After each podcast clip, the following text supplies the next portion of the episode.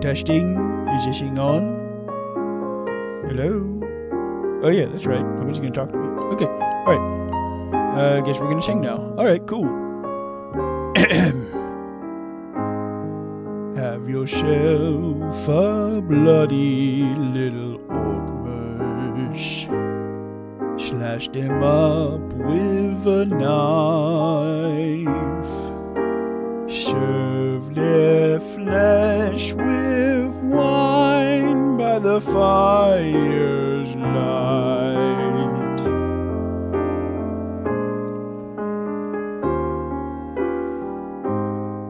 Have yourself a slashy, stabby orc bush.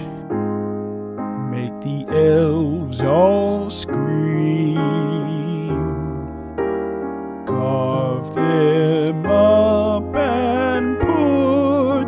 In a bag to steam.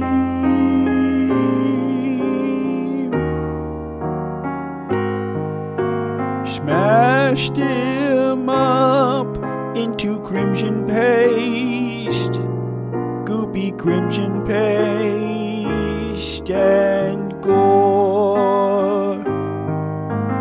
Halflings, dwarves, and tiefling pie. Yes, they all will die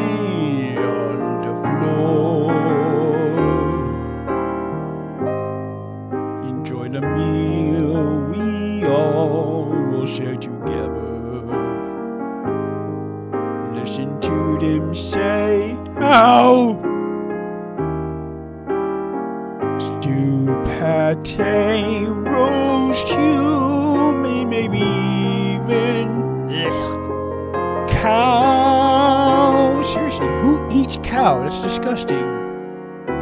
And have yourself a bloody, bloody.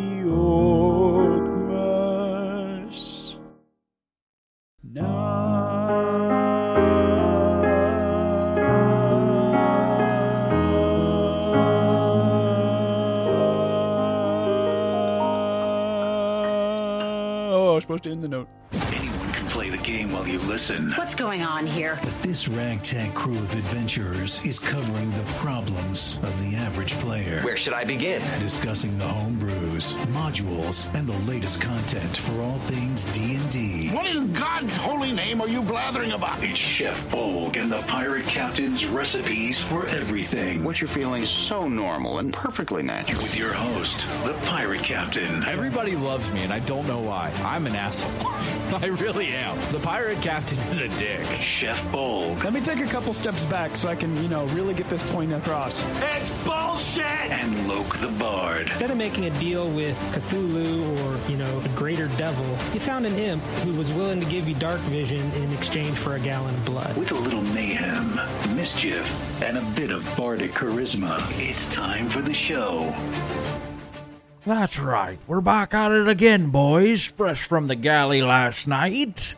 Arr, always with, always good to be here with me bestest buddies and Loc the Bard. I thought we got rid of you at the port, but apparently rats do swim. What is happening, everybody? It is Chef Bolgg and the Pirate Captain's recipes for everything. I am the titular Pirate Captain. Along with me, my bestest buddy Bolgg. Me? That is true. That is you, bud. Now get the stuff out of your mouth. We got things to do. And Loc the Bard. Ho ho ho! Ah, aren't we the Happy festivest holidays. one? Aye. And of course, and happy hoes too. I'm going to murder you. I swear to God, I will murder you. And How of do I course, follow that? I, you're simple. You, we just kick him off the stream and we never pretend he was here. Would you rather have depressed hoes? You know what? I, I'm, I'm done with all three of y'all. All of y'all. Y'all are. That's it. It's a mutiny. This show's over. Oh, and of course, Mr. So Producer. quick to call mutiny. It Hey, took guys, 10 seconds and I'm already done with y'all. 10 seconds. That's it. That's Captain what, can't is it- me against himself. Yeah. we would be the ones mutinying against you. some days I just want to murder all of y'all. I really do. And Mr. Producer, he's here with us. This is Chef Bolgan, the Pirate Captain's recipes for everything. We are a D&D style podcast Uh, we talk about the average problems of the average player, even despite some of us not being average players. Looking at you, Loc. Make sure you follow us on all our social media. No, no, no. I'm not. I don't want to hear it. Don't want to hear it. Make sure you follow us on all of our social medias. Oop, oop. That does more show. Come on. Do your thing. Come on. Come on, Mr. Edge. All righty. Oh, yeah, Tringo. Wasn't ready for that. Let's see if it'll do it now. Ah. Don't you just love it? Oh. Dead There air. Dead air. Yeah, it's dead air. Oh, whatever. Alrighty. Make sure you follow us on all our social medias. All right, Twitter, Facebook, everything like that. I've got it going now. It's Chef Bolgg and the Pirate Captain's recipes for everything. You be sure it, it's a great little fun time that we have. We are also on YouTube. Appreciate everybody who's liked, subscribed, and shared to us right there. Make sure you're doing that. You can see all of our different videos that we have. I know one of them is not making a lot uh, is making a lot of people angry, and I'm fine with that. And then make sure the podcast. This is the where where it all started. You follow us on there. We're on Amazon, Spotify, Apple Music, all of them. You can find us there. Chef Bolgg and the Pirate Captain's recipes for everything. Now, we have a great episode for you today. Going to kind of make it short. Uh, but the big thing that uh, the big news that we're going to be talking about, uh, YouTuber, uh, a very great YouTuber. I, I, thought the world of, the, of this guy's creations. Uh, JoCat has announced that he is stepping back from creating content, which really sucks because the craft guide to D and D uh, were some of the things that kind of got us. Like I remember when I first saw that and I shared it to the group.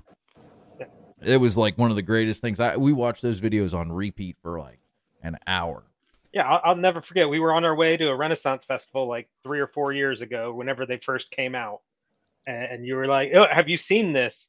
And we're like, "No, no." And you're like, you showed us to on your phone at the time, and the entire trip to there and back, everybody in the car that uh, other than the driver wound up sitting there watching everything that was out up to that point. Oh yeah, They were And great.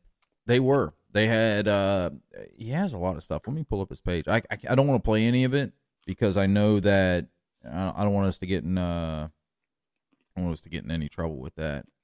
Uh Videos of JoCat D and D. Let's see if I can't just go to his uh page. Oop, let me make sure that this is muted. But I, I, I know he did the, the crap guy. He's done a lot of like live street, not live, uh, live play type streams. Um, Well, he was And- super. He got. He was super big into. uh Oh crap! That's that's somebody. That's some other goober's freaking YouTube channel.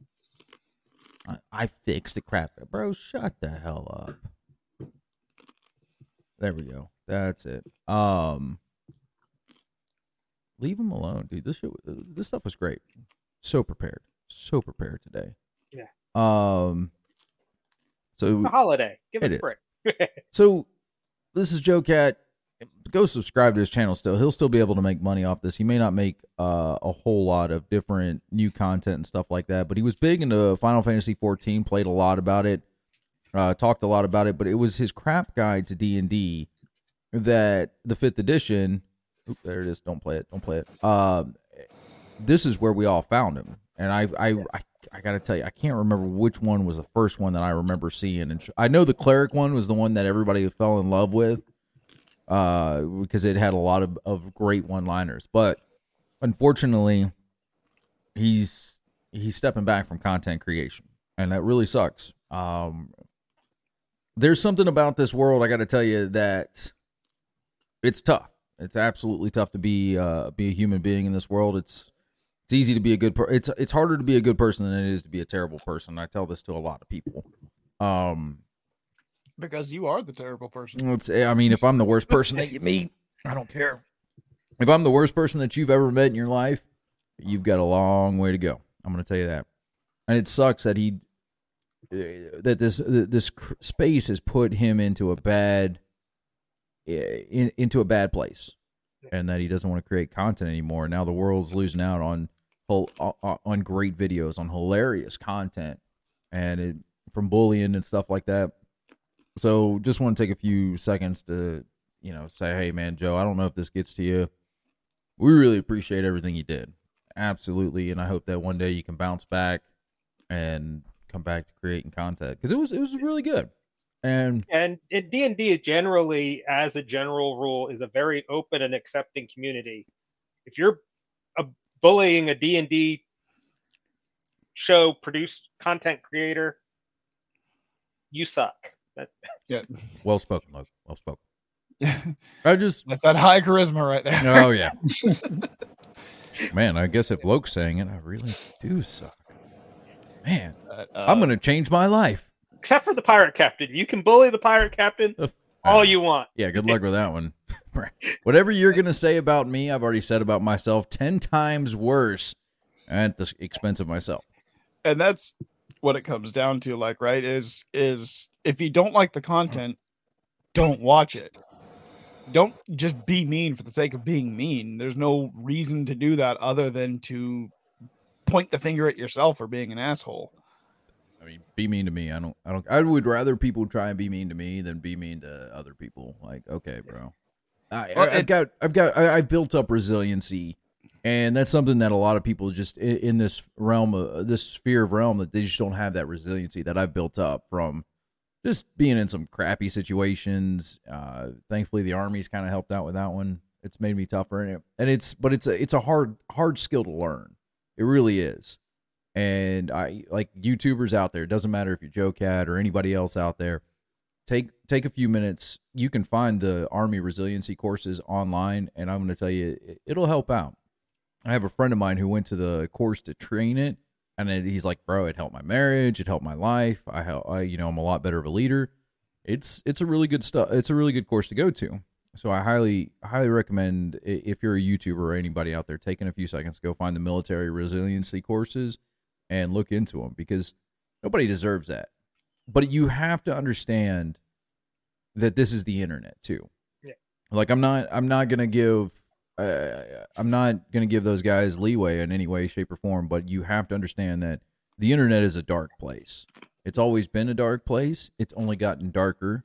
There are people out there that'll just hate you just to hate you. They have no reason to even hate you to begin with, but they're just going to hate you because somebody else said so. And I don't a care who you. percentage of people out there who just suck. Uh, my favorite, And, my favorite as, your, line. as your thing gets bigger, the odds of you attracting some of that percentage gets bigger with it. Oh, absolutely, absolutely. It's why I bel I'm a firm believer in the some people are shit. Like I, I say that to a lot of stuff. A good uh, Felix, Felix's wife. Uh, this was we're not going to say what Mr. Producer did that day. Um, but Felix's wife comes home when I was down in Florida last week uh, visiting, and she's absolutely broken down in tears, and we we have no idea what's going on, and it turns out somebody said something mean to her, and she's eh, nothing against Felix's wife, but she's a little bit more susceptible to this stuff.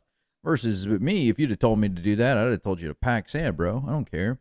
But it's that resiliency I've built up. And he helped comfort her by telling her this line sometimes you have to understand some people are shit. It's that that's it. And it for people who are who have these huge followings, this is probably not eh, like it's not even joke at the video I sent you guys. trying to think, uh, Mr. Producer, what's the that name of that guy? I've watched a few of his videos. I like it. He does he does some really good stuff too. I Um, no, I'm not sure who you're talking about. can you? Uh, it's in the group chat. If you can pull that up and give me that guy's name, that'd be super helpful. Um, but these, uh, it, it, it's it's learning that that lesson really early on in life that hey, some people are shit. Like they are just absolute garbages of people, and you can't don't don't take what they have to say for serious. Go find go find you a friend, or fa- find you two friends. Go find you three friends. Go find you an entire crew of people that you know they want the best for you, and that's what it is. You got that name for me, bud? There's a D&D Shorts link, but that's the only That's it. I'm That's the, the Oh. yeah. That's the guy. I think that's what his channel is. Is D and D Shorts. Yeah. Yeah, Yeah, it's a good channel. He is. Uh, he, he's a really good dude. Uh, and I appreciate. Like, I wouldn't have known about JoCat doing what he did, uh, without hearing that. So, um, but that's that's what I want to say. That's uh, anybody else have anything on that one? Because that one's that that one hit me kind of hard. Because like I said, I remember watching his original videos, and when I saw yeah, that, and, and there's not a lot of controversy to go in on this. I mean, good guy gets chased off the internet by bad people. That's Oh, Not really a hot take. yeah. Oh, hot take. Uh, like, I know my my last hot take, which will lead us into our next comment, it made a lot of people mad, but I don't care. Um, and it's about the Wizard of the Coast layoffs and stuff like that. I want to talk about this uh in a longer form. I want to have the crew in on this one because the video uh I put out was just my beliefs and thoughts on it. Uh, how we could probably see something good. It's not a good situation, but you have to look for the bright side in even the darkest darkest of lights. And I felt bad. Uh, I feel bad for the people who did get fired. Like, don't don't think I made a video and I was like, haha, you got fired. I don't, I don't. It sucks to get fired. I've been fired. Uh, I could be fired tomorrow. Absolutely. Uh, that's just part of the industry. When you're in an industry that's content creation like that, everybody can be fired tomorrow. My boss could be fired tomorrow almost, because almost any industry, unless you're working for yourself. Well, I Chances mean, are you could be fired if if your industry downturns Uh, or your and poor managed company. and we're in Florida, the three of us, and we can be fired for any reason at any time. Yeah, it's a, r- a right uh, that's that's before I mean, your right that's that's before that's before your 90 days. Once you're at past your 90 days, they have to they have to show proof. That's uh the right to work state and stuff like that. Um, but I I I I, I like you said, I, I do not wish ill will upon people getting fired. It sucks to get fired. It absolutely does. Uh, I did say that there is a light though at the end of a tunnel where you have these guys that are this is th- this is a fear that keeps me going in my industry that if i don't come in tomorrow let's say uh, i'm on air i'm not on air till wednesday this week which is great i get a couple extra days off but i don't when i come in on wednesday and i just do a, a crap show yeah i could technically get fired is my boss going to fire me probably not uh, but if I did that multiple days in a row and I just wasn't, I was phoning it in and I wasn't doing it, and that's when you hear people say phone it in, it means that they've pretty much done v- the bare minimum to get their job in. That's what I do at my job. I mean, well, I answer phones well- all day. Well, I mean, no, like phoning it in, like I, I guess it's a radio term. I've never really heard it outside of that. Uh, but when you say phone it in, it means you just you're like you're kind of like cheesing out your breaks You're and just stuff you're like just that. doing the bare minimum to get by. Where you do it, you're, you're showing up just close enough to starting the day to not get fired or written up for being late. I You don't do anything extra. You don't volunteer for anything extra. you hear it a lot in film and stuff like that when an actor is just phoning it in they're just there to collect their paycheck they're not putting in any effort they're just like Yeah. like anthony hopkins and and the wolfman remake remake he was just there he was phoning it in the entire time Right. so yeah, But um, I know a lot of the information I've gotten on because we don't have inside sources with Hasbro. no, Um, I wouldn't want hidden There- inside. there- I wouldn't take their word for it anyway. Like, yeah, there, there's some great videos out there of a group called a show a channel called Roll for Combat that goes into a lot of the stats. It's something like three percent of these layoffs are actually Wizards of the Coast, according to them. Um, Okay. it- you know, That's that's what I was figuring too. Like, I I didn't because there's only so But- many people that have come out that said that they were uh either fired or forced to retire. Yeah. And what it is is Hasbro, a toy company, has decided they don't want to make toys. Basically, is what it comes down to. Well, I wouldn't Um, say they, it's. Tr- they're they're moving into a licensed product model. I wouldn't say that's essentially true because I saw from Clownfish that they're releasing some vaulted toys, things that they haven't because they got to make money back. Now I got to give a shout out, and I'm probably going to mess up his name. I think we talked about him last night. Uh, Shulia saw nine eight two. He put a comment down on the video, and he he made points. He's like, "Look, Wizards was the only thing that was actually profitable." And you're you're true. He was right on that, but forty percent isn't essentially profitable because you're only making half of you're you're not even making half of what you're spending. Yeah. So and it, it it's the magic side of wizards really that's making more of that profit too than the d&d side. Uh, And as which- prop at- which it shouldn't be the case. As popular as d&d was d&d had something like a 90% market share. They had everything you know the, the movie coming out the uh the stranger things bump and all this stuff that that should have put d&d as a hugely marketable uh, product. And they squandered it from bad management is really what it comes down to So that's been my argument, and I honestly think that Jeremy Crawford should have been fired first. Like I really do. Like I, I know it's always seems like I got a bone to pick with the dude because I kind of do because you're you're turning something that I love into into dirt, and I don't really want dirt. I want great product. Yeah. But they they let go a lot of, of some of the old guard guys that have been there for like 20 plus years and we're gonna see we're gonna see some shifts uh, but it is. I, I i'm i'm more in agreement with you that it's it's bad management that these people weren't being properly there was no oversight to some of the stuff that they were doing. and, and some of the products they're making not just their the rule books that they're deciding to make being you know 30 page pamphlets that have nothing worth buying you know, that like uh there what is the planar one? I'm blanking on the name of it right now. The planescape. Uh that that came out over the summer and uh All three books. Space are the same Jammer one. price. Yeah. yeah, Spelljammer Space one, Jammer one, wh- wh- which was three sixty dollars, three sixty page booklets that really had no real information that was really useful. I mean, yeah that, those kind of product bad decisions, that's that's bad product. But also, you're a toy company, but somebody else makes all your. You have to go to Hero Forge to get custom minis. You you can't get an Elephantine mini that's an official product except for in this one little six pack somewhere. You can't get a female ele- Elephantine at all. You know, you can't. The Elephantine that's in that product is wielding a mace. That's the only Elephantine you can get. I'm sure there's other classes and races. There's examples of this, but unless you go to like a Hero Forge and get a custom mini built, you can't get that as an official licensed product. You can't get that from Hasbro. Hasbro's a toy company. Every class, sub, uh, every class, subclass, and race, every combo out there should be available from Hasbro. I mean, these cost the same as like Green Army men to make. They could make them by the boatloads for next to nothing. There should be no reason a toy company's not producing these things. Battle mats and uh, Oh, you know, yeah. dry erase battle mats. Why are we going to third party people to for simple products like that instead of an officially the uh, one made by Hasbro? I think a lot of it has to do is they were so much worried about getting the cards and the books that aren't selling out because somebody has convinced them that that's what players want, and it's not what play like it's not what players need. Players like And- uh, need like you're saying, we want the minis, we want the mats, we want. Uh, and you're only going to buy the you know the one the book you need to play the game.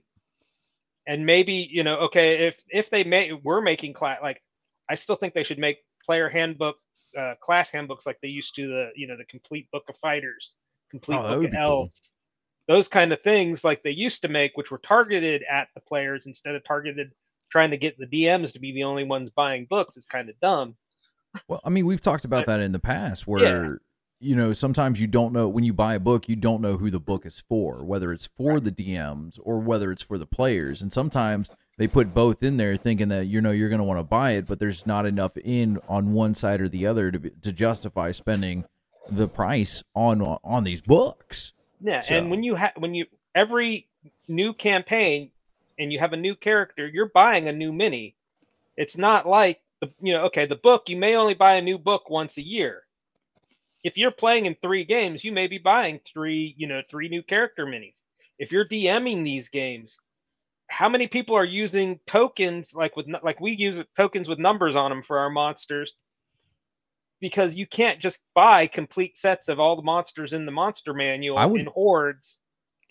I would even go further to say you don't even have to be a DM, just a player. Yeah. How many? I, I mean, look at Felix. Felix has got how many blessed minis? Look how many Bolgg's got. You've got. I've got even a bunch of mine left over. And and they and they cost almost nothing for these comp- these huge companies to mass produce. You know, and, and you know, you you produce extra. You bought too many. You you stuff them into a mystery pack, and you resell them. You know, five minis for the price of one, but you don't know what you're getting. And just like the card trading cards, that it becomes the the random booster pack gamble that people will just pick up for the fun of it. oh yeah, Uh, Yeah, really. Simple. uh, Right now, what one of the biggest like um what was it? I was reading one of the biggest like impulse buys at toy stores and game stores and things like that are the blind bag minis. Like just grabbing them and going because they're like four bucks and you get a random thing. Well, do that. Put three minis in there, randomly assorted. There you go. There's five bucks that you didn't have, minus the cost of production. All right, But I in- think I think instead Hasbro needs to hire us. Instead, Hasbro puts out like the uh, I don't know if you saw the, those things that went to the bargain uh, store. Uh, Ollie's? arti- Ollie's, yeah, the Ollie's. It, it's a hundred and ten dollar board game. Oh yeah, yeah. No, I saw that. Why on earth are you producing a hundred and ten dollar board game?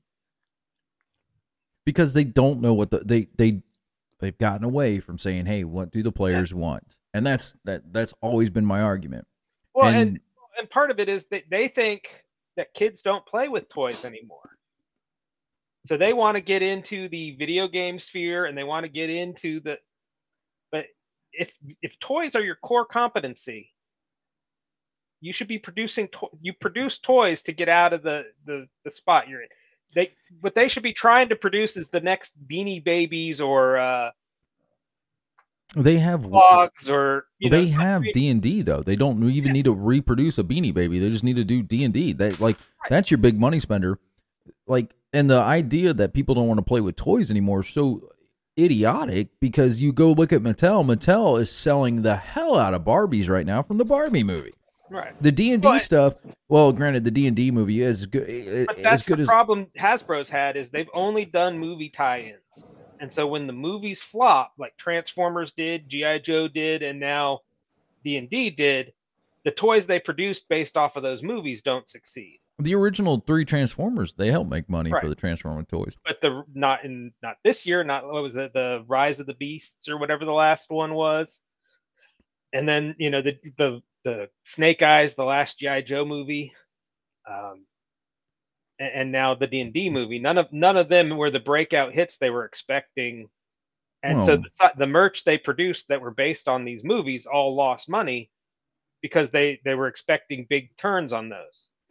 In, instead, they should be doing more of a general, you know, more general action figure act. You know, they create they they should be creating new rather than relying on on stuff that you know Right. existing IP that they own. That Well, that's and that's the argument I'm making of uh that's the argument I'm making that this is needs to put the fear not only into Hasbro because and Wizards of the Coast, the people who are designing all this stuff, if we don't come back in and give players something what they want, even even from Hasbro, if we don't give people who buy our products what they want, we're not we're, we're going to continue this isn't like a this isn't the first time for Hasbro to do this. They do this every year that they fire people.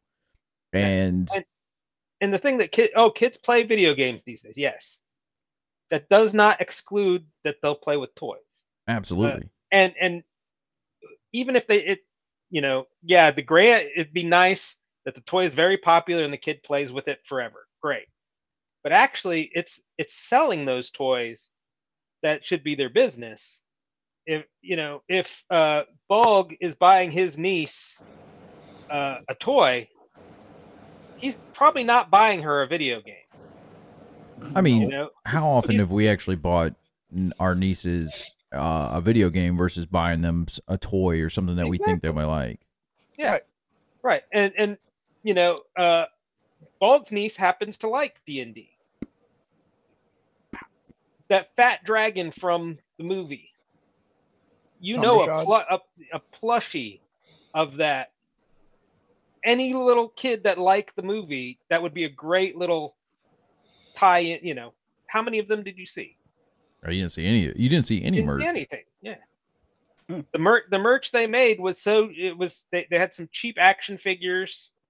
Um they had the owl bear. Uh It, it was it was either really cheap or it went the other direction and was Yeah. so expensive it wasn't. Yeah. It's like, a three. The could get it. owlbear. The owlbear. hundred and thirteen dollars on. hundred and thirteen dollars on Walmart, and Yeah, it's not even uh, like a Yeah. like nobody's gonna pay for that crap. no, Whereas you have something like this. Wait, oh, there we go. Was given to me as a um, Secret Santa gift. He said he spent twelve bucks on it. Yeah. and this is this is awesome. It- we could be banking on nostalgia with this, because I know Doug and I know this cartoon very well. Not uh, not. Uh, yep. Sorry, Moke. It's too late. You doxed him. Yeah, Yeah, well, we can, Now, now he's gonna get bullied off me ship. Finally, something good has come out of this. But anyway, yeah, yeah. Going off the nostalgia, but it, let me guess, that's probably a licensed lunchbox. Hasbro probably didn't produce that. There's probably not a Hasbro license on that. They probably licensed it out, and somebody else is producing those. Ah, It's got the Wizards logo on here. I mean, yeah. So they're getting their money somewhere through their uh, thirty-eight. Oh yeah, the, and, but yeah, the license probably. I mean, it is easy to make money off of licensing products, and there are companies out there that that is all they do is they manage licenses, um, and you can do that with a much smaller staff than a manufa- a company that manufactures toys and you know commodities. Um, and then it, it it's an identity crisis at Hasbro. It's the leadership mainly because they've come from like the Microsofts and the you know intellectual type property type companies instead of them coming from you know like a, a, a toy manufacturer background uh, i think their their their Yeah, views but- are tainted But here's the issue too that you come across now when you get over to the Wizards of the Coast though mm-hmm. is who like are you going to have who's making the content for the the part of the game that we want to play whether it's the Magic the Gathering side or the D&D side. Yeah. Because if you're bringing in these Microsoft people absolutely you're trying like and that's the thing with the D&D Beyond that a lot of people had an issue to is is like hey look it's going into like the subscription base that nobody freaking wants. yeah and and they want they want to monetize things the players but they're not instead of giving something for, of value to those players they they're they're relying more on you know the, the players commitment to things like the subscription services Yeah. uh, of D and D Beyond and and their their upcoming VTT, um, and, and you know I've heard rumors uh, through you know watching videos from places like the Roll for Combat. You know, again, I don't have inside sources, so these rumors could be completely off base. Yeah. But my my internet research and watching of lots of videos, uh, I, I've heard rumors that this new uh, Players Handbook 2024 that they're still play testing for is actually finished and written. That's why they're laying off people who in like the art direction department because they don't need them because that book's already put together you know because you don't lay off those people if you're putting out a new book that's a big supposed to be a big seller for next year I that's mean, not finished yet. that seems like that actually seems like a, a legit yeah. uh a, le- a, a a legit thing. Hold on i'm trying to pull up because i have on a google sheets uh the, my notes from that video that i i did. Yeah. Uh, so so yeah, while you're pulling that up, but that so one, they're they're gaslighting their people with putting out these play tests that, you know, if the book's written, done, and finished, what what's the play test gonna change? Yeah. th- I, is i'm gonna tell you it better change Yep. a goddamn lot Yeah. um so well, i, I, I think that's an illusion of choice type of thing. They want they want those devoted players to feel they've had an input. But whatever they put out, I mean, we don't actually see these results. We hear what they tell us the results were of any of these surveys. They can say these surveys whatever they wanted, you know. so one second i'm gonna make sure that you guys can see this um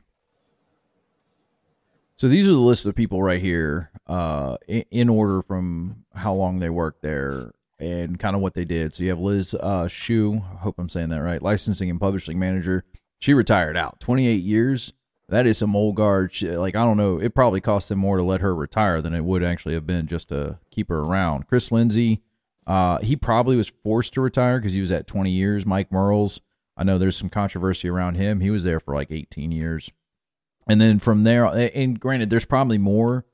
Uh, this is just what we know. Uh, Bree Heiss, art director. I liked a lot of her early work that she did. She's done stuff for like Magic and stuff. Uh, game designer for Magic Gathering. Uh, Vanessa uh, Kuna- Quanon, uh, associate systems administrator. Dan Dillon, he was a D&D designer. Uh, he was he was more for the tabletop part. Uh, Desiree Dawn, program manager. Uh, some of these people, they, I'm going to tell you, it, it feels like they had double titles, like admin system manager. And it's like, what do you really do? And like, I, you couldn't find out what they did. And, and some of these, some of this is you know their acquisition of D and D Beyond. Oh, I haven't got to those Yeah. yet. We'll get to, yeah, we'll get to those. Most of the people that were there from the acquisition of D and D Beyond, yeah, they. I'll I'll show you where I'll pull that information. Uh, community manager, uh, he worked for the Blizzard and the Pokemon Company. So Jesse Hill, I have a feeling it'll bounce back like really good because uh, the Pokemon Company community managers are usually really good. Jaina Hod- uh, Hodgins, uh, technical producer, she worked on the Magic Gathering arena, and I I was asking around to figure out uh, who liked that, and a lot of people liked uh, the Magic Gathering arena. Yeah, I, I, I, I like. Ma- I prefer Magic Gathering Arena to the actual card game. Okay. Uh, Mile Va- Villancourt, uh, art director. So look, you have an art director right here, and then you also have another art director, uh, Bree Heiss. So I have two art directors. Like, wh- who's the art director? And one of them's eh, Bree Heiss. A lot of her stuff, I think, was more towards magic, and I, and I may actually have this backwards. But you have two art directors, so you have people that are like double titles. All right. And not to say Oh, yeah, anybody's if, like, if they have multiple lines like that, they probably had multiple. But it, but then you get down to here. without an art. You know. Yeah, you like true. Uh, but then you have a couple of these people: Amy Dallen, Wendy Despain. Uh, these were your uh, D and D Beyond acquisitions. One year, nine months. Michael Rexford, same thing. Um, oop, I have this one out. Larry Froome. The only person I couldn't really find anything out was about Ellie Lockhart. Uh, did not have anything to do. But some of these, some of these people, first off, they're going to bounce back. They have really impressive resumes. I went through everybody's LinkedIn and looked at what they did. I was like, oh, okay, you're going to be solid. Like you, you'll be able to bounce back. And I, people hated that. They were like, how, how could you say that? You're tone deaf, bro. It's- You look at the truth of this. You, you want them to sit there and wallow in self pity because they got let go? No, sit here and answer for what it is. But some of this stuff, like you're saying, these are people that are like late stage developments uh they're late stage development people so your your your sources are pro- uh, well the sources to those guys are probably right that this is the sign that that's done i'm going to tell you if that book is released as is right now it's not going to be good it's it's not and Yeah. Well, ho- hopefully. we could be seeing the early death re- of d&d Well, and hopefully, what they did is they they have their finished product, and then they've made some of the stuff sound bad, so that when they put it up there and they make these changes, it sounds better. That's hopefully the way. Ah, the way they're. i don't gas- think i don't think jeremy Hopefully, crawford's that's that the way smart they're gaslighting us. I don't, I don't think jeremy crawford's that smart Uh, I I don't know if it's Jeremy. I think it's probably their marketing people that this is. I I think they fired one of their This- marketing guys. yeah, and their smells- public relations guy. I this smells of gaslighting to me. You know, like this book is written, ready to go, because it's going to take three or four months at the publishers to print, and this is coming out what this summer? Is that I think that's the the planned The- product time. What were you saying, Mr. Producer? well, I think Hasbro's just had a really shitty PR year. They they pulled some really shitty moves. Oh, absolutely. the, the three off the three off the top of my head are we have we have the firing right before Christmas. yeah. We have they Well- sent the, they sent the Pinkertons after the The Magic the Gathering Magic guy. guy, Yeah. and they have the OGL changes at the beginning of the year. Yeah? So with so with the Hasbro firing people thing, they do this every year. I think uh, I, I I think a lot of it is with the signs of economic turmoil and stuff like that, and the rough year that they've had from the start. That this one made bigger news because you can go back in and see well, this is Hasbro their does this one this year, where they normally just do this one. right. So They did 800 about a couple months ago. yeah, They, Now they're you know, doing they- 1100 they, more, They so- claim it's because of you know downturn in sales, but they, they paid out their CEO a nine million dollar bonus at the beginning of the year. oh, don't even get me started on that bullshit. And it, you know how how can you say one thing and do another? That's every that's everyone, bud. I'm gonna tell you in the radi- in the corporate radio world, as much as we like, I, as much as I like to think that Hollywood fails up, the corporate radio world's the same way. You go see some of these uh, executives that do uh, radio. Uh, I'm not gonna throw out any company names because That's how you get targeted by bullshit. But you go look out and see their bonuses and their salaries. Uh, I will throw out iHeart because I don't give a fuck about iHeart. But you look at him. Well, it's not just radio. It, it's most of these major, more especially media corporations. Oh yeah, oh yeah. So, uh, so that's uh, that's the truth of this scenario. So, you they're going to pay themselves out because why? Because they're going to they're making it to where that when they jump ship, that their you know their pockets are filled with silver and everything ready. Uh, Like that's that's the truth of the nature. Yeah, and, and mo- most of these big executives and these big companies come in with a golden parachute already as part of their contract. Yeah. The- so they're going to walk away with even more. Even if they fail, even if they do a terrible job, that golden parachute will set them for life. Just as as a condition for taking the job, they are set for life. And that's that's because it's it's a tough job, but I mean to be the guy that comes in. Let's say you are a CEO that actually cares about what you how your company's doing. You come in and you actually you're still gonna have to be the bad guy to fire a lot of these people. Like because some of them, like I said, why do I have two art directors? I missed that one when I was doing my last video. I was like, I didn't think about that. We had two art directors. Um, in that whole list of people, I was like, why, why do I have multiple? Why can't Well- one person oversee all this? And I get it, like downsizing because we got to save money. And yeah, if, and, and with with wizards, there's multiple. You know, like with, you've got the, the Magic the Gathering. That's a lot of art, and then any books you put out in D and D, that's a lot of art. Um, I I could see having multiple art directors, especially if you have you know I, know- I have one art director, and I have people under my art director that do the art. All right, that's that's it. Like that. All right, you got to put your CEO on hat. You want your you want your company to make money. All right, we already talked about how they could do it with the grab bags and everything like that. Okay, they're they're they're right there. That'll give us something to pr- produce with these products. Now, all right, how do I make my Wizards of the Coast make even more money? How do I make even? Let's just focus on Wizards. Let's not even say Hasbro as a whole. I'm, I'm still the Hasbro CEO because it's up under my umbrella, but I need Wizards to make more money. Why do I have people that have the same title? All right, I have to ask myself that. Okay, and it's like I said, not because I want people to get fired, but I have to look at it. How do I make sure that we're making the most amount of profit? And for those of you who are out there listening, going, it can't always be about profit. It is when you're making it when you when you make a product. That's I'm the, not making that's you the so- reason for a corporation. Yeah. I mean, but how do why do I have two people with the same title? All right. How can I get one person? Heck, uh, Bree Heiss, art director for ten years. That would be my senior person right there. Put her up above the others. Everybody else answers to Bree Heiss. All right. If Bree's work starts lacking and we're starting to let things slip through, then we re- reevaluate. Say, all right, Bree, this is what we need to have from you. If you don't start producing this, we're going to move on to uh Mile uh Violin Court. Valencourt. I hope I don't, I don't want to mispronounce your name.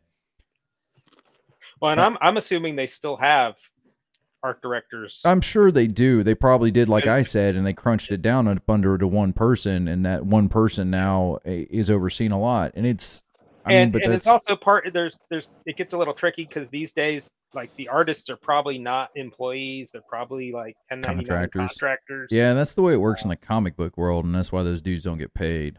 yeah yeah so and, and unfortunately that's the way american business goes right now I mean, I yeah, if you and I was making this argument to the guy on the like I said, uh, and, and I hope I'm not pronouncing his his name wrong either. Uh, Shiloh Rasal nine eight two. Uh, the comments over on the Hasbro says you're fired uh video. Recommend you go look at him. He, he made some really good arguments. He's like, hey, look, it was profitable, but forty percent. It was only make it was making forty percent of what it was. That's according to Forbes, and so it was it was not pulling in more than half of what it was a, a little under half of what it was making. Sorry. I, the way i'm saying this is make it sounds like they weren't making money. The the profits that they were making off there weren't completely going over half of what it was to create this stuff to make it to produce it. And, and, they that's weren't not high enough to make up for the losses of their other divisions. Exactly. And you have to give you have to give it to where you have to get in there to where you make it to where Hasbro has no reason to fire your crew because you're gonna be like because that's where Jeremy Crawford would come in. Probably not Jeremy. There's probably somebody above him that kind of oversees all of Wizards, and they they kind of like make the arguments, and they're like, if Hasbro came to me and I was that guy above all of them, and he goes, well, we got to let go of some people. I was like, well, look, we're making all your money right now. Like this is like 70, 80% of your money right now. You're really going to fire my team instead of like looking at your other guys. Oh, well, I was like, no, you, you, you take away from these guys, you're going to start losing money. You don't want to be the guy to lose money, right? And that's the argument that they needed to make, but it wasn't enough. If I'm only making 40%, uh, so let's just use numbers for right now. Let's say it's 200 million to uh 200 million to create some or let's just do 2 million it's two or better yet 1 million because numbers are simpler when you do with zeros so it's 1 million but you're only pulling in your your your profit's only about 400,000 yeah you're making money but that's not enough to supplement future projects and yeah, I rather than blaming Jeremy Crawford, I blame Cynthia Williams. She's the CEO of Wizards. The, also, the one that said it's under monetized, and the one that's uh, I would blame her too. Yeah, she, Does she's Hasbro not. and Wizard have separate CEOs? yes, Yes. yes. Uh, I I absolutely would blame her too. I think I just I like I I I'm just angry at Jeremy Crawford's game design, and that's the reason why I like I really yeah but yeah she she is the guiding force that is that is leading them through and uh, all th- this what what like i said they at what, two years ago three years ago they had a 90% market share of the table in the tabletop space um, that space may not be the biggest because they they are only wizard the d&d division of wizards of the coast is on from those other sources. Again i don't have the inside information Right. but they're somewhere around 150 million a year company. They're not a huge no. billion dollar industry like what hasbro is. Um, so that space may not be the biggest space but if you're already controlling 90% of that your goal is not to lose that 90% and over the course of the last year and a half they've done nothing but shed that i mean uh, games workshop is reporting like record profits. Uh, paizo is is got is having gangbuster years record because they're wizards is just shedding their market share. Yep. and you can't do that and and if you if your company is shedding market share like that that's a failure of leadership that leadership should be being changed the board of directors should be having a vote of no confidence on this ceo and removing Absolutely. I'm I'm very much with that one and um I look I I I I'm sorry I have to be harsh. I have to be the voice of rea- I have to be the voice of reason in all of this, but I'm uh, uh, we do. We need to probably look from the top down and figure out what's going on because honestly, like the one of the chicks that they fired from the DD&D Beyond team was a producer and host of their little podcast. It was like was that really even a job? Like Yeah, some of these some of these roles a lot of these people are probably not making great money. Yeah, I like you, the ones on your list that you've seen that are very public. They may be making decent money. Well, I mean that was the that was one of the persons on my list. Yeah, Um, but I, I'm gonna guess that the majority of the, especially the ones you don't hear about, a majority of these layoffs are probably, you know, Jim the mail guy, you know, who who works in whatever the equivalent modern equivalent of a ra- mail room is, uh, you know, that's making just entry level salary. You know, you could probably cut as much from the salary with just Cynthia Williams' salary as everybody they fired. yeah, but who do you put in there in that state, or do you just have Hasbro roll over? Roll, yeah. If Hasbro's if Hasbro's making all these calls anyway, Hasbro should be rolling them. You know, either rolling you either roll this company into the companies as a complete unit, or you you should they should be selling this company off to somebody else. Just keeping it, it's part of it, but it's not. Doesn't work. Right. I I agree. I have nothing else to say on it because it, it's the truth of the matter. Uh, these people, I'm gonna like I said, I, I think some of them probably yes, they deserve to be fired. Uh, to the guy that made the comments, you got to stand with the workers. No, I don't even stand with the company. I stand behind the the reasons of logic. But I think that they definitely the people they picked to fire, some of them were wrong. Uh, you you essentially eliminated a lot of your old guard. So let's say this. Let's say let's go with the theory that your that your guys had uh, the combat rollers uh, is correct, and the fact that these people have already create uh, completed the stuff, and that's why all a lot of them were let go. What happens when you move on to the next? Yeah. You have lost a lot of you have lost a lot of your experienced players or experienced people to put out this next edition. That's the thing that you end up having with um with the invasion into Iraq into 2003. There's a lot you can actually learn from the military without even if you've never been in or you've been in for a while. That when you when they invaded Iraq in 2003, people who had been there for Desert Storm and Desert Shield had gotten out. And that's why there was a lot more casualties in the initial invasion of Iraq in the 2000s was because that old guard who had figured things out had gotten out. So they had no idea what was going on. You put a lot of leaders that had promoted up to fill those ranks. They went into Iraq. They're like, I don't fucking know. And that's what's going to happen with this next one. I think a lot of these, and this is, is my honest opinion on a lot of this, and probably the final opinion before we move on to our last topic, is this is the end of D&D in a sense. Like I have a feeling we're about to see the end of Wizards in the next 3 or 4 years. I I want to see. This sounds really bad. I'd like to see Hasbro fail enough to sell off Wizards. Yeah, but who's going to buy it? Who's going to buy it at this point? That that's up to Wall Street. Some there's enough there that if it if if not enough harm is done to the Wizards itself, that they could, like I said, it, if they had an 80 to 90 percent market share, that is a a sellable market. You just have to be realistic about what you're expecting from them. They're not a billion dollar company. Yeah. They're a you know They're a million dollar company. they're they're a hundred and fifty million dollar company with the potential to do about three hundred million. I think They're they could not I think they could be a half a million dollar company. Yeah. Or sorry, not half a million, half a half a billion half dollar. a billion. Yeah. I think they Yeah, could. But but Hasbro is treating them like they're already a billion dollar property, and they're not. Yeah. Could we? I think we could possibly see. Like, I think of Mattel because Mattel has got it. Mattel's selling out with Barbie right now. I think if Mattel, if Mattel was to buy Wizards from Hasbro, you might see it. But I don't even know if they want it. Like, See, they don't I- I- need they don't need to buy Wizards to make money. Yeah, I see somebody like that more buying all of Hasbro in the event Hasbro fails and picking up all their out licenses. Yeah. Ken is now an NPC in the Forgotten Realms. yeah, I, I, I don't. I, I, I see I'd more. Uh, you know, an investment firm of some kind would pick up the Wizards of the Coast as a separate entity, uh, that, Or- and just and just run that as a separate entity. I don't think I don't see it as being a, a part of a major conglomerate.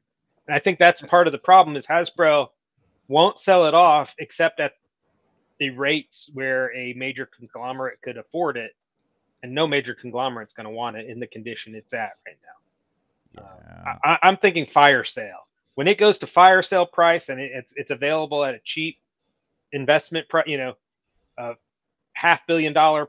Yeah, but you- Buyout. by that point, I don't think there's going to be a return on investment to even buy it because you're going to lose your fan base. People are already flooding over to Paizo's to go do And uh, then to do Pai- Pathfinder Paizo, for and to example, do. could be the one that buys. I don't Yeah. think pa- I don't think Paizo's. They don't have the it. money for it as it is. Yeah, I don't think Uh, Paizo's maybe not. Fire, fire fire sale price they might. I don't even think even then they would buy it. Like you're because I'm going to tell you with this, people are going to want to like distance themselves from this IP. Yeah. Uh, Paizo's, I don't think would buy it. I maybe an indie publisher, but even then, what are these indie publishers going to do with it? Because there's a lot of uh the Yeah, indie there'll be a lot of brand rehab by that point.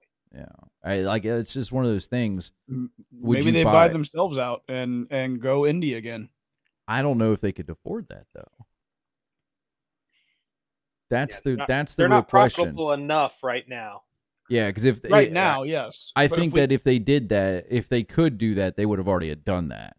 Yeah. Because getting out from under Hasbro, like Hasbro's nice to have because it's like here you can you can make our stuff, but they're not making your stuff. They're making your cards and your books and that. And I don't even think they make the books. I think they still uh, outsource their book production.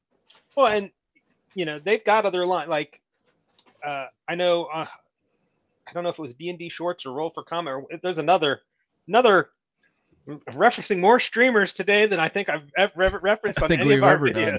Done. But uh, one of them had said that you know the the Transformers role playing game and and card games and those kind of things are licensed out. They don't instead of Hasbro having Wizards produce those in house.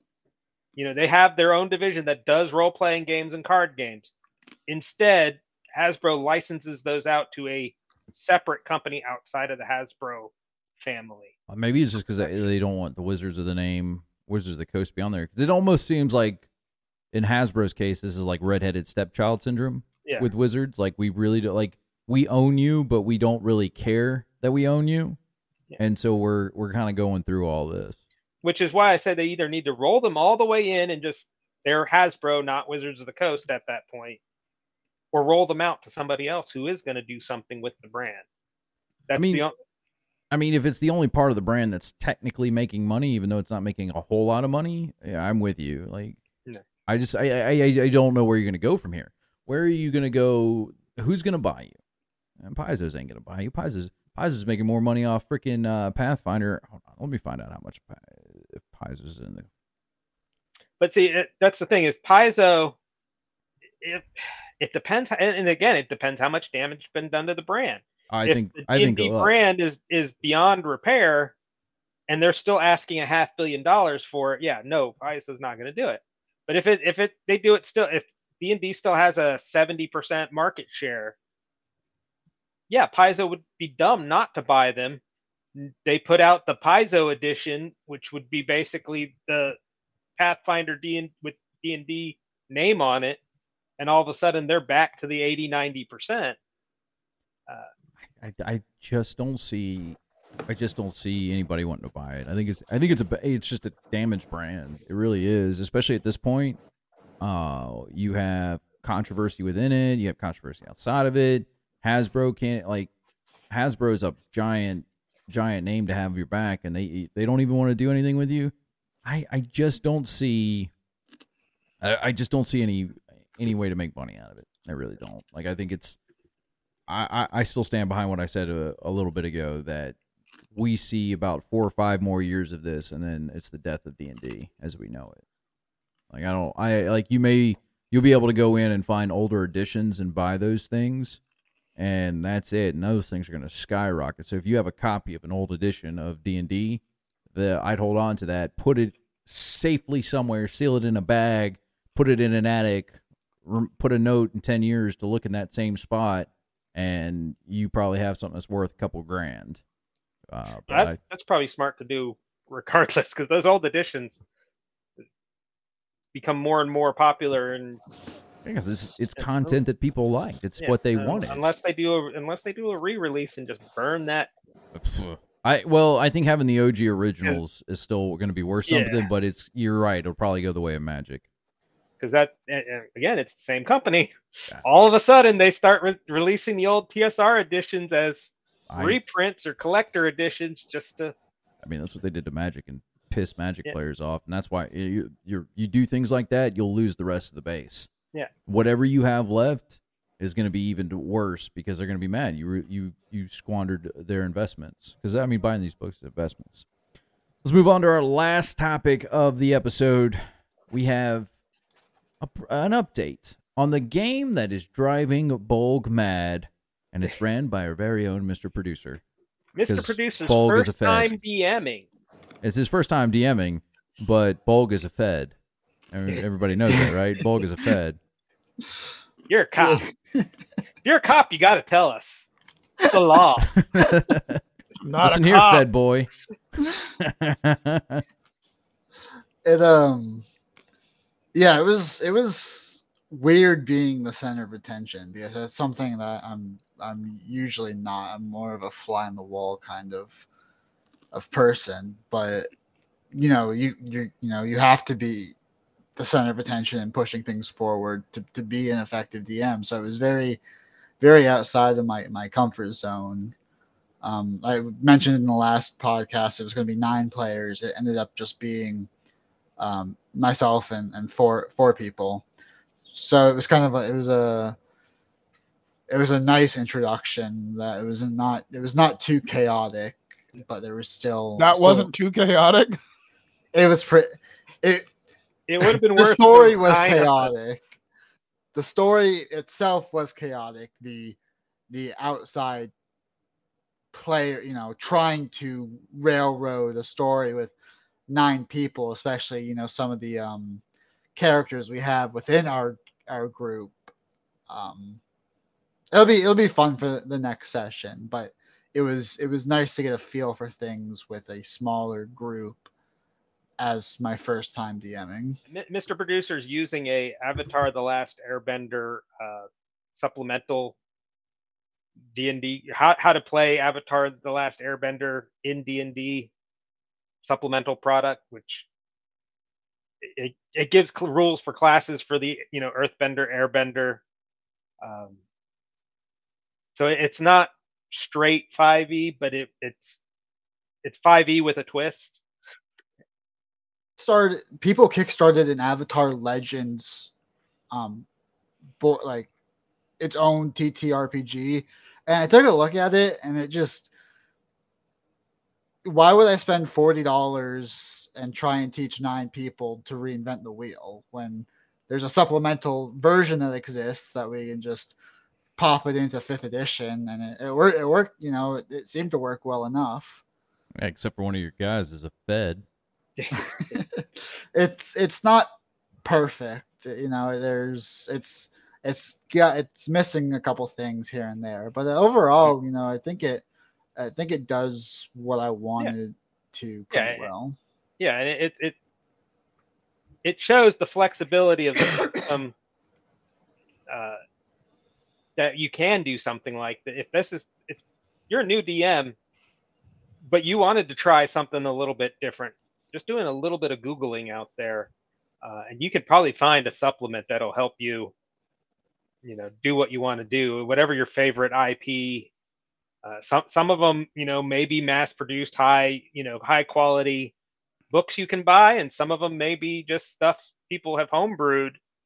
Um, either way, it's it, it's it's one of the fun things about this. If you if you want to do a a Star Wars style D and D, you can, and you could you could put in all the work to to convert everything yourself. That's a lot of work that you don't really need to do. There's products out there. Um, and and sometimes you go if you're going like I said Star Wars, you might be better off going completely outside the uh, Wizards of the Coast D and D scope and picking up a complete other, you know, because they have Star Wars product, yeah. But uh, you know, sometimes it's easier just to pick up some of these, like I said, there's some homebrew stuff off the internet that does what you're looking for, um, and it, you know, it gives you the the flavor and the fun you're looking for without having to to go out and buy a whole new set of books and learn new rules and I just want to go on. I wanted to go on record that he survived more, longer than any other DM. Most DMs want to quit after the first game, and apparently he's saying that he is going back to you knuckleheads and the Fed to and the Fed to uh, run another game. So uh, that's that's what it is. Take take take take adventures, make mistakes, get messy. You know, Miss Frizzle. But that's, I mean, you, you did more than a lot of other people do. I know we were dogging on DMs in our last episode, but that guy deserved it. Except for the Fed. Uh, he, yeah and and that's the thing it, we need more this game in this industry this whether it's d&d or some other role-playing game. We need more people willing to run games. Uh, because it the ratio right now of people who run games to people who play games is so skewed. You know there's so many players and we've had on here before where that you know people paying $20 an hour to professional dms I, that's order- ridiculous. yeah in order to get into i mean we've like i said we've had interviews with some of these dms on this show It happens because that is how hard it is to get good DMs these days. And the fix for that is, you know, cut your cut cut your newbie some slack. let him let him try. I mean, it, it's uh, a lot of it's a lot of work to put together. You know, put together a game. You know, Yeah. I, I, I have to write my next session still, but I mean, I I, I sunk a good bit of time into just that, that short Yeah. little four And hour we, session. we ha- I, man. I'll say we had a blast. I mean, We did. it was fun. it was a fun game. Um, and- I might have given a kid brain damage.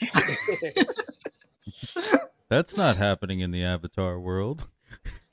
Well, that, Well- that's one of the cool like creative creative creative liberties that you can take is you know What, giving a kid brain damage? well there, there's there's more flexibility of like you know what you can do within a D&D world that like Nickelodeon won't won't touch. what But- what Bolgg's character did um what what's his name? Uh, Danzin. Danzin, he leg sweeped um one of the the waterbenders who stole the Boulder's professional bending belt. I rolled like a 93 on the percentile check. So when he leg sweeped him, he fell and hit his head. and they What uh game is this? You're like, oh yeah, leg sweep, but Well, land he on also- a rock. He couldn't catch himself either because I had chi blocked his arms with a nat- or Yeah. natural twenty. Pirate, Pirate Captain can relate to this. This was a No, uh, I can't. I can't. no, no, top of the stairs, No, I can't. non-lethal No. damage, roll I a can't. crit. I can't relate to that at all. Wouldn't know what happens. People I, I, kill um, non. Uh, people I kill non, non uh, Non- non-lethal non-lethal damage. damage, fatal. are not dead.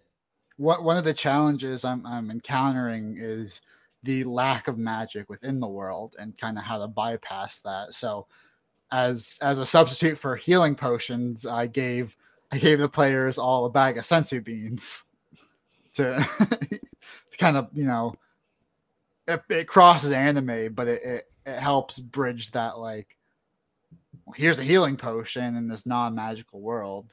I always like the uh, good berry plus one. Always worked because it's in the game. You just give it a plus one because it makes it super magical.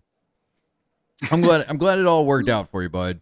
Minus the Fed boy braining children. That seems exactly what a Fed would do. but uh, that's it for us on today's episode. Appreciate everybody who has tuned into this. Make sure uh, you follow us on Chef Bolgg and the Pirate Captain's Recipes for Everything Facebook page. We're on Twitter, on Instagram. We're on it all. It's very simple to find us. Chef Bolgg and the Pirate Captain. Yeah, thank And- you for joining us for uh, Chef Bolgg's eating hour while other people talk around him. I mean, I can't help it. You bought food, and then uh, we did the episode. You can follow. Make sure you like and subscribe to us on all podcast platforms on Apple Music, Google Podcast, Spotify, uh, all of them. We're all there. Uh, appreciate everybody who's done so so far. Make sure you go over to our YouTube as well. Remember, YouTube is the only place that you can find the Friday Night Galleys, where we kind of talk more about pop culture, different things. Uh, our last episode was about the MCU rumors, uh, Avatar: The Last Airbender. In fact, uh, we saw some of the live stills, and then uh, we got way off topic and talked about Twitch. It's a very good episode, but those are only on YouTube. Like, subscribe, uh, drop a comment over there. With that being said, say goodbye. Uh, sorry, say goodbye, Bolgg. Goodbye, Bolgg. Say goodbye, Loc. See ya. Say goodbye, Mr. Producer. Later, guys. Happy adventures. Yar. You've been listening to Chef Bolgg and the Pirate Captain's Recipes for Everything, featuring Loc the Bard. Like, follow, subscribe, and share this podcast. You can also find them on Facebook, Twitter, and YouTube. Just search for Chef Bolgg and the Pirate Captain's Recipes for Everything. Questions, comments, and mutiny requests can be sent to bolgandpc at gmail.com. And as always, happy adventures.